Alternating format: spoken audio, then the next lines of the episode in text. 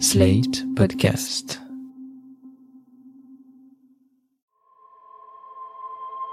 J'ai toujours aimé faire la cuisine.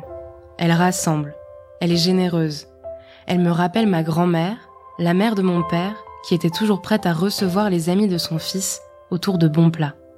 C'était comme ça en Algérie selon mon père. C'est peut-être pour ça qu'aujourd'hui, il ne peut s'empêcher de ruiner mes recettes en y ajoutant des touches personnelles. Peut-être ma cuisine contient-elle, pour lui, trop de crème fraîche. La sienne est plutôt méditerranéenne. Enfin gourmet, mon père associe son enfance algérienne à la kémia. C'est un assortiment d'amuse-bouche servi à l'apéritif avec de l'anisette. Et même s'il ne boit presque jamais, il en conserve toujours une bouteille, dans un placard, au cas où.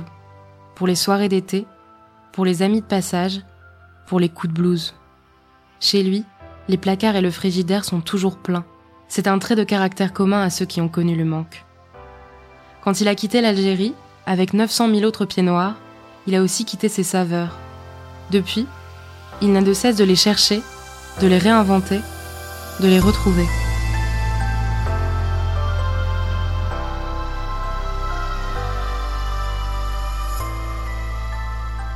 « 52-62, Mon enfance en Algérie, épisode 3. Le goût des galettes d'Orlofa, de la cuisine de sa mère, la faim, l'orangina. Le goût de l'Algérie, c'est le goût de l'enfance, c'est le goût qu'on a quand on est. Je ne sais pas si l'Algérie a ce goût-là.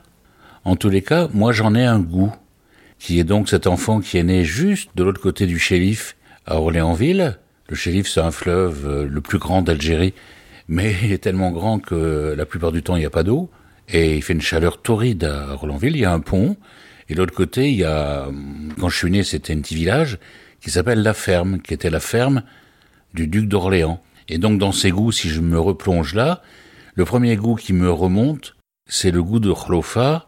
Khlofa, c'était une, voisine qui me fabriquait des galettes. Des galettes à quoi? À rien, parce qu'on n'avait pas de moyens. La galette à la semoule. Alors dans le canoun, le canoun c'est un four qu'on fait en terre. On, brûle un petit peu du bois. Quand c'est bien chaud, contre la paroi, on, on met les galettes. Pour moi, c'est ma Marlène de Proust. Ma Marlène, qu'est-ce que je raconte? Ma Madeleine de Proust. Mais la galette de Rlofa, elle avait quoi de particulier? Elle avait Rlofa. Rlofa, c'était une vieille dame qui habitait à côté. On sortait du tremblement de terre au Rolandville, c'était la spécialité hein, de faire des tremblements de terre. Et donc on était complètement euh, dans la déglingue la plus totale, dans la tôle, tout ce que tu veux. Et je me rendais chez Rlofa pour manger une galette de semoule. Donc bien, bien croquante, tu vois. Globalement de la semoule et de l'eau. Oui, avec deux gouttes d'huile, quand même. Quelques épices Alors les épices, c'est plus compliqué. J'ai d'abord découvert le piment. Mais ça m'arrachait la gueule. Parce que mes parents tenaient un, bistrot. Et donc en Algérie, à la ferme, on fabriquait ce qu'on appelait la kémia. La kémia, c'est ce qu'on donne aux clients. Donc euh, c'est soit des, on appelle ça des variantes, c'est des bouts de légumes mis dans du vinaigre, etc. Et puis ce qu'on aimait, c'était les escargots à la sauce piquante, des choses qu'on qu'on fait plus, la rate farcie, des choses pas chères qu'on coupait en petits morceaux, tu vois, et que les gens mangeaient. Moi, je pouvais pas manger ça. Enfin, c'était tellement, tellement, tellement pimenté que j'ai jamais pu manger. La ferme, tu y restais jusqu'à quel âge? Précisément, je saurais pas te le dire parce que tu sais, euh, trois ans, quatre ans, ça se confond. Je pense, je pense que j'y suis resté jusqu'à l'âge de trois ans. Et puis ensuite, on a été euh, à Orléansville, donc à côté de la ferme, jusqu'à ce que mon père trouve un, autre type de boulot parce que c'était plus possible de vivre dans, des conditions, voilà, où le tremblement de terre avait détruit la maison, etc. Et il a trouvé un travail qui l'a amené à travailler à Oran. Donc je suis arrivé à Oran en dernière année d'école maternelle, donc cinq ans. À la ferme, tu te souviens de Khlofa? C'est pas des histoires inventées, ça? C'est pas des choses qu'on t'a racontées? Non, du tout, du tout. Du tout, parce que plus grand je suis, enfin adulte, je suis retourné en Algérie euh, et je suis allé, j'ai vu des gens qui, qui étaient des anciens voisins de mes parents. Quand je parlais de Gras ou de Khlofa ou d'Alali ou du père Vivos, c'était pas des inventions, non? Quand, quand j'en parlais avec mes parents, même plus tard, euh, quand, quand j'ai eu 25, 30 ans, euh, euh, ma mère me disait, mais comment tu pouvais aller là, quoi? Moi, j'aimais Khlofa. Tu sais, c'est la petite vieille euh, vivait dans des conditions très misérables, mais qu'importe. C'est le sourire qu'elle me faisait à moi qui était important. Je sais même pas dire si elle avait des dents. C'est pas ça que je regardais, moi. Elle venait d'où, Lofa Elle était née là, Lofa. Elle est morte là. Nous étions euh, dans un monde où les cuisines se mélangeaient. Par exemple, quand arrivait Pâques, on, on fabriquait ce qu'on appelle la mouna. La mouna, c'est une brioche en forme d'énormes seins. Alors on donne des petits coups de lame gilette au-dessus, et puis c'est recouvert de petits morceaux de sucre. Les hommes préparent la pâte dans des grosses lessiveuses en, plastique. On met ça sous le lit toute la nuit pour que ça lève. Je sais pas pourquoi faut que ça soit sous le lit matrimonial, mais tout ça, ça doit s'expliquer symboliquement. Et puis ensuite, les femmes partaient chez le boulanger, et elles venaient, elles mettaient leur mouna. Et donc c'était la tradition, et tout le monde disait que sa mouna était meilleure que celle de la voisine, bien entendu. Ça riait, ça chahutait chez le boulanger, et ensuite la mouna, on la ramène à la maison, et on va en offrir aux voisins. Et les voisins t'en offrent. C'est bien qu'on goûte tout ça. La cuisine qui m'a marqué, c'est celle de ma mère, oui. Et qu'est-ce qu'elle a de spécial, la cuisine de ta maman? Ah, c'était celle de ma mère. Ma mère avait toutes les spécialités du monde. Ma mère, elle pouvait te faire, euh, avec rien, quelque chose qui allait t'enchanter, les papilles. C'est en ça qu'elle était remarquable, c'est qu'elle était capable, en permanence, avec euh, un peu d'huile, un peu de farine, un bout de poisson, de te faire un petit gâteau extraordinaire. Dans un article intitulé La bonne conscience, publié dans l'Express le 21 octobre 1955, Albert Camus écrivait Entre la métropole et les Français d'Algérie, le fossé n'a jamais été plus grand. Pour parler d'abord de la métropole, tout se passe comme si le juste procès, fait enfin, chez nous, à la politique de colonisation, avait été étendu à tous les Français qui vivent là-bas. À lire une certaine presse, il semblerait vraiment que l'Algérie soit peuplée d'un million de colons à cravache et à cigares montés sur Cadillac. 80% des Français d'Algérie ne sont pas des colons, mais des salariés ou des commerçants.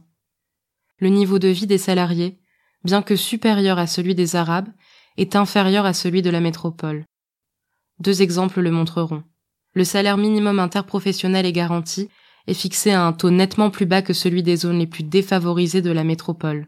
De plus, en matière d'avantages sociaux, un père de famille de trois enfants perçoit à peu près 7200 francs contre 19 000 en France. Voilà les profiteurs de la colonisation.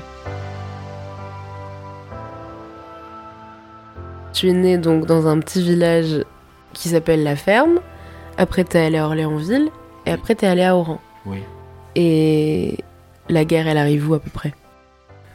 La guerre, elle arrive euh, dès que je suis né, mais on le sait pas bien. On le vit pas encore. L'enfant que je suis ne le vit pas trop. J'ai appris après par mes parents que oui, je ne voyais pas tous les signes. À Oran, la guerre est manifeste. Est-ce que euh, en Algérie, on rationne la nourriture euh, au moment de la guerre? Oui et non. Je me souviens pas d'avoir souffert de faim. Au tremblement de terre, il y avait plus de bouffe, donc je sais, par la mémoire de mes parents, qu'ils ont dû aller récupérer de la bouffe dans les décombres de l'épicerie d'à côté. Quelques hommes se sont groupés pour aller euh, extirper, parce que c'était dangereux, il fallait qu'ils se tiennent, ils s'étaient encordés, il fallait qu'ils se soulèvent pour récupérer quelques sacs de semoule, de farine, avec l'accord de l'épicier. Mais la solidarité a voulu qu'on bouffe, quoi, que ça allait. Encore une fois, je te dis, avec euh, avec trois pois chiches euh, et un peu de sel, on était les plus heureux du monde. Pour autant, je sais aujourd'hui que dans les Aurès, les gamins crevaient réellement de faim, quoi. C'est quoi les Aurès? Les Aurès sont les montagnes dans lesquelles les soldats français, bon voilà, se, se faisaient descendre, etc. Qui sont, qui sont, les, je dirais la, la partie kabyle, quoi, de, de l'Algérie, la partie euh, des montagnes, Tizi Ouzou, etc. Je sais que là, d'ailleurs Camus en parle, une vraie souffrance pour les enfants, etc. En ville, on était pauvres, mais on mangeait. Tout le monde était pauvre? Je n'ai pas eu d'amis riches en Algérie. Parce que moi, je me souviens dans mes premiers cours d'histoire, les pieds noirs, on avait toujours l'impression que c'était un peu euh, les colons. Oui, il y a l'histoire qui, qui s'apprend à l'école et puis il y a l'histoire qui se vit sur place. Tu vois bien que dans tout ce que je te raconte des goûts, pour l'instant, il n'y a pas de choses très chères. On vit dans les années 50, donc quand on va au bord de la mer, on se sert, hein, tout simplement. On allait ramasser les asperges dans la nature et on se faisait une ventrée d'asperges qu'on avait ramassées nous-mêmes. Tu penses qu'ils vivaient différemment? Les colons? Ah ben bien sûr. Moi je sais pas ce que c'était que le mot champagne. Et d'ailleurs, je suis même pas sûr qu'on aurait aimé. Parce que je pense que le champagne euh, avec la nourriture algérienne, ça ne va pas. Le vin était travaillé par les gens locaux, c'est-à-dire les petits blancs et les petits arabes, mais les grandes propriétés étaient parisiennes, étaient bordelaises. Pour dire les choses clairement, à Rollandville, il y a quelqu'un que tout le monde connaît en France. C'est l'inventeur du, dictionnaire, le Robert. Donc tout le monde connaît Robert, Paul Robert. C'était le gars qui était maire, on l'a jamais vu à Rollandville, mais il était quand même maire, on devait bien venir quelquefois, et il tenait les minoteries. Faut imaginer des milliers d'hectares, quoi. Nous, on les appelait les colons. Pour nous, c'était eux. Et nous, c'était qui? Le peuple. C'est tout.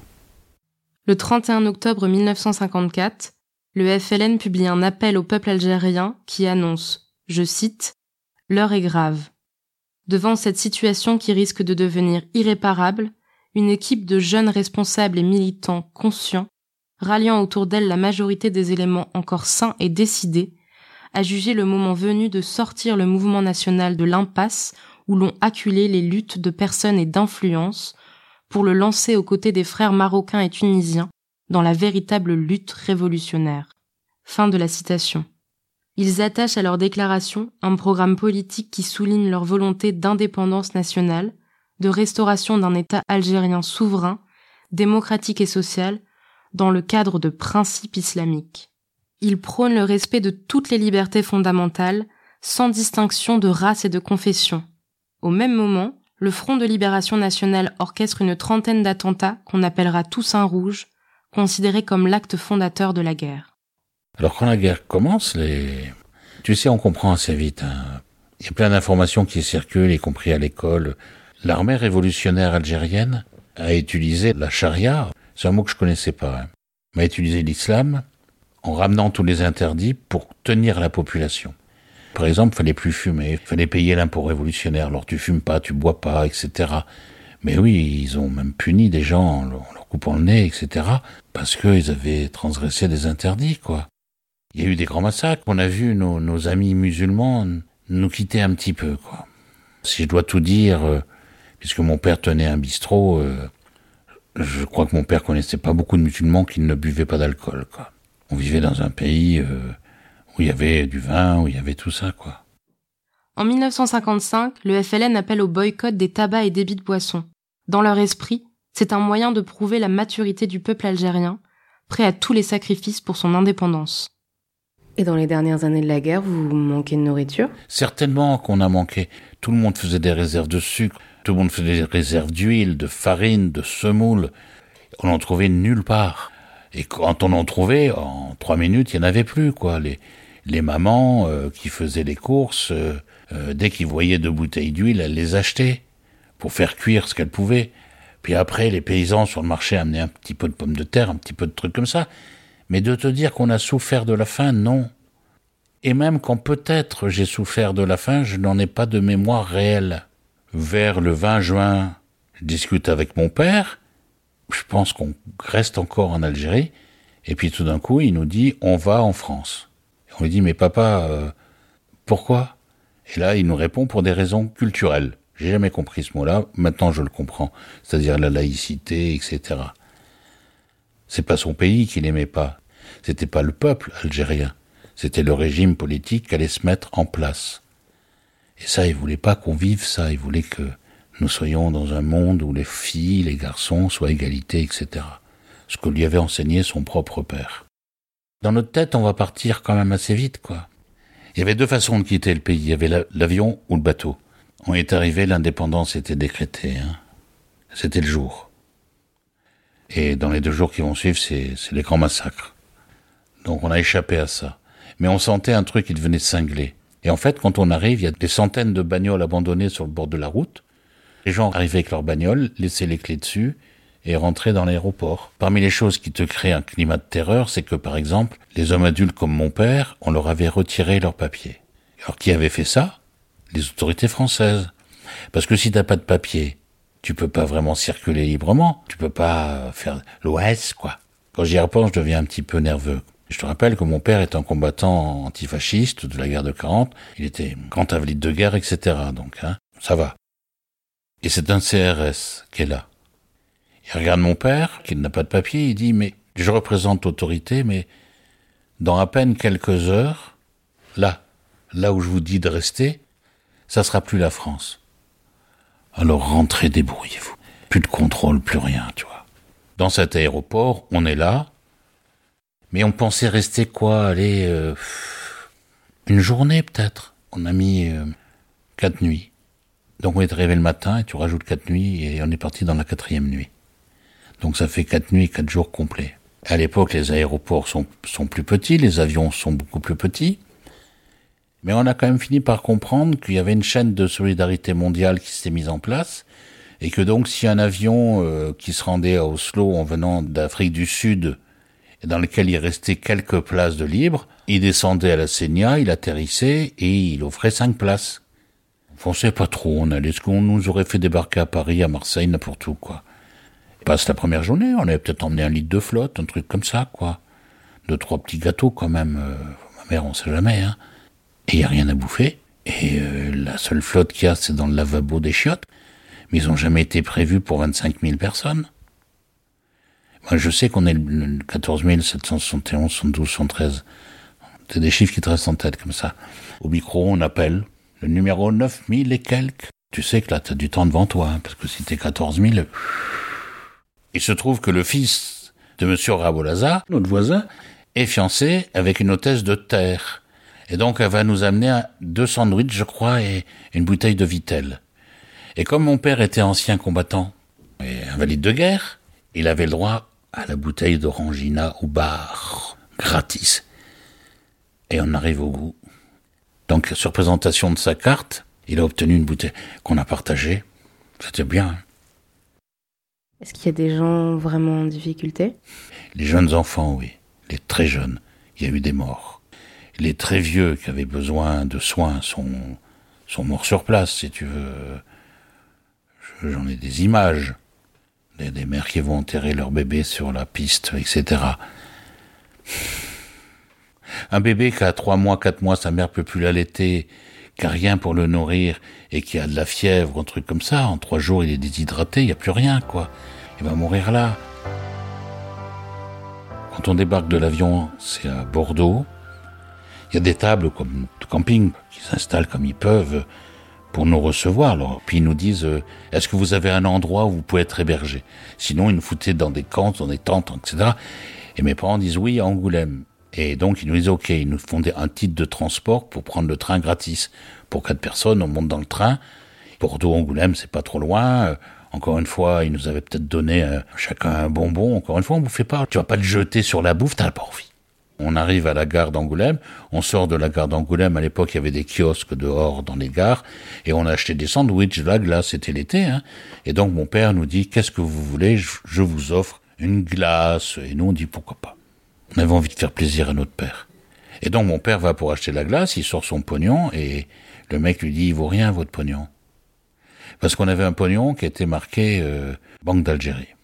Et donc il n'avait aucune valeur en France pendant très longtemps, on ne demandera plus rien à nos parents.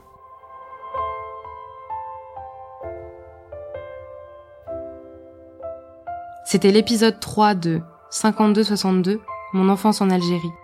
Un podcast de Nina Pareja, produit par Slate.fr. Retrouvez tous les épisodes sur Slate.fr ou sur votre plateforme de podcast préférée. Si ce podcast vous a plu, n'hésitez pas à vous abonner, à lui mettre des étoiles et à le partager.